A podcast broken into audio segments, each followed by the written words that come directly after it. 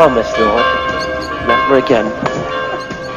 But I also know that you know what a weak-willed person I am.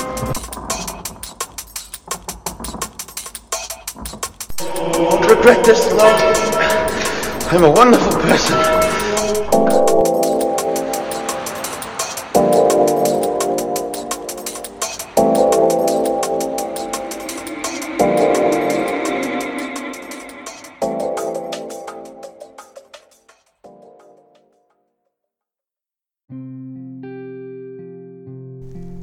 Lord, I seek refuge in you. Let me never be disgraced. Save me by your righteousness. Listen closely to me, rescue me quickly. Be a rock of refuge for me, a mountain fortress to save me. For you are my rock and my fortress. You lead and guide me for your name's sake. You will free me from the net that is secretly set for me, for you are my refuge. Into your hand I entrust my spirit. You have redeemed me, Lord God of truth. I hate those who are devoted to worthless idols, but I trust in the Lord. I will rejoice and be glad in your faithful love, because you have seen my affliction. You know the troubles of my soul, and have not handed me over to the enemy. You have set my feet in a spacious place. Be gracious to me, Lord, because I am in distress. My eyes are worn out from frustration, my whole being as well. Indeed, my life is consumed with grief, and my years with groaning. My strength has failed because of my iniquity, and my bones waste away. I am ridiculed by all my adversaries, and even by my neighbors. I am dreaded by my acquaintances. Those who see me in the street run from me. I am forgotten, gone from memory like a dead person, like broken pottery. I've heard the gossip of many. Terror is on every side. When they conspired against me, they plotted to take my life. But I trust in you, Lord. I say, You are my God. The course of my life is in your power. Rescue me from the power of my enemies and from my persecutors. Make your face shine on your servant. Save me by your faithful love. Lord, do not let me be disgraced when I call on you. Let the wicked be disgraced. Let them be quiet in Sheol. Let lying lips that arrogantly speak against the righteous and proud contempt be silenced. How great is your goodness that you have stored up for those who fear you and accomplished in the sight of everyone for those who take refuge in you. You hide them in the protection of your presence. You conceal them in a shelter from human schemes, from quarrelsome tongues. Blessed be the Lord, for he has wondrously shown his faithful love to me in a city under siege. In my alarm, I said, I am cut off from your sight, but you heard the sound of my pleading when I cried to you for help. Love the Lord, all his faithful ones. The Lord protects the loyal, but fully repays the arrogant. Be strong and let your heart be courageous, all you who put your hope in the Lord. Amen. This is Psalm 31, and I'm not going to dig too deep in it because I want it to speak for itself. Uh, go back and read it yourself in your own translation. It, it, it takes two minutes, if that.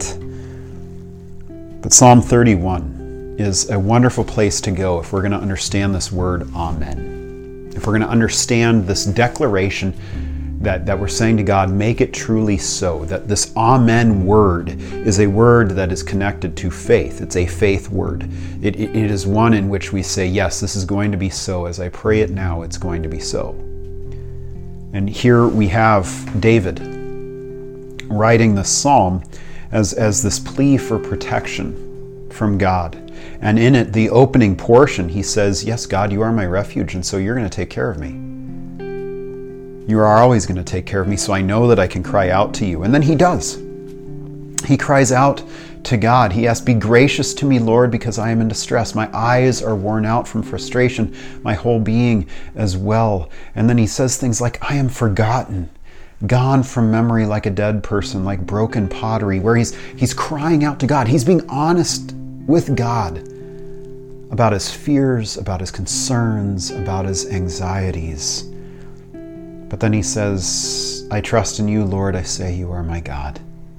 The course of my life is in your power. Rescue me from the power of my enemies and from my persecutors. Make your face shine on your servant. Save me by your faithful love. That was one of the verses, uh, or the a collection of verses that I had my confirmation students memorize a couple of years ago because it ties into this question of faith. where our Amen becomes a declaration that God is our God and He's going to do what we ask in the sense of we are in need of protection, He's going to do it. Not that He's going to give us anything we want, that when we say Amen to a prayer that we want the next supercar or, or, or whatnot, that's not how it works. But here, the, the Amen that David is praying in this psalm, and that we pray anytime we take this psalm on our lips, is attached to what God has already revealed of himself. That he is our refuge, he is our shelter, he is our protection, he is our guide, he is our redeemer, he is our Lord, he is our God. And so it's completely attached to that, where it's basically saying to God, God, you are my God. And you've made these promises for me, so let them be so again. They have been in the past, now I ask that you do it again for me.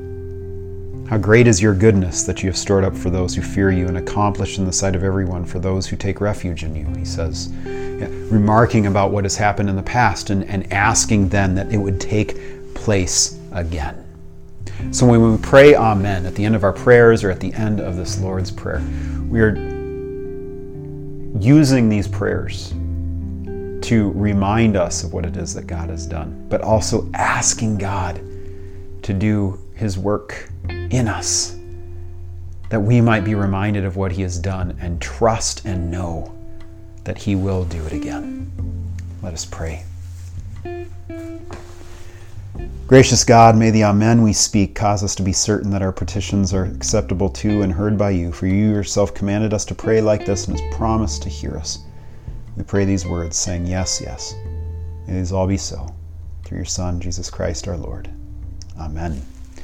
Well, church, go in peace, serve the Lord, and we will see you tomorrow.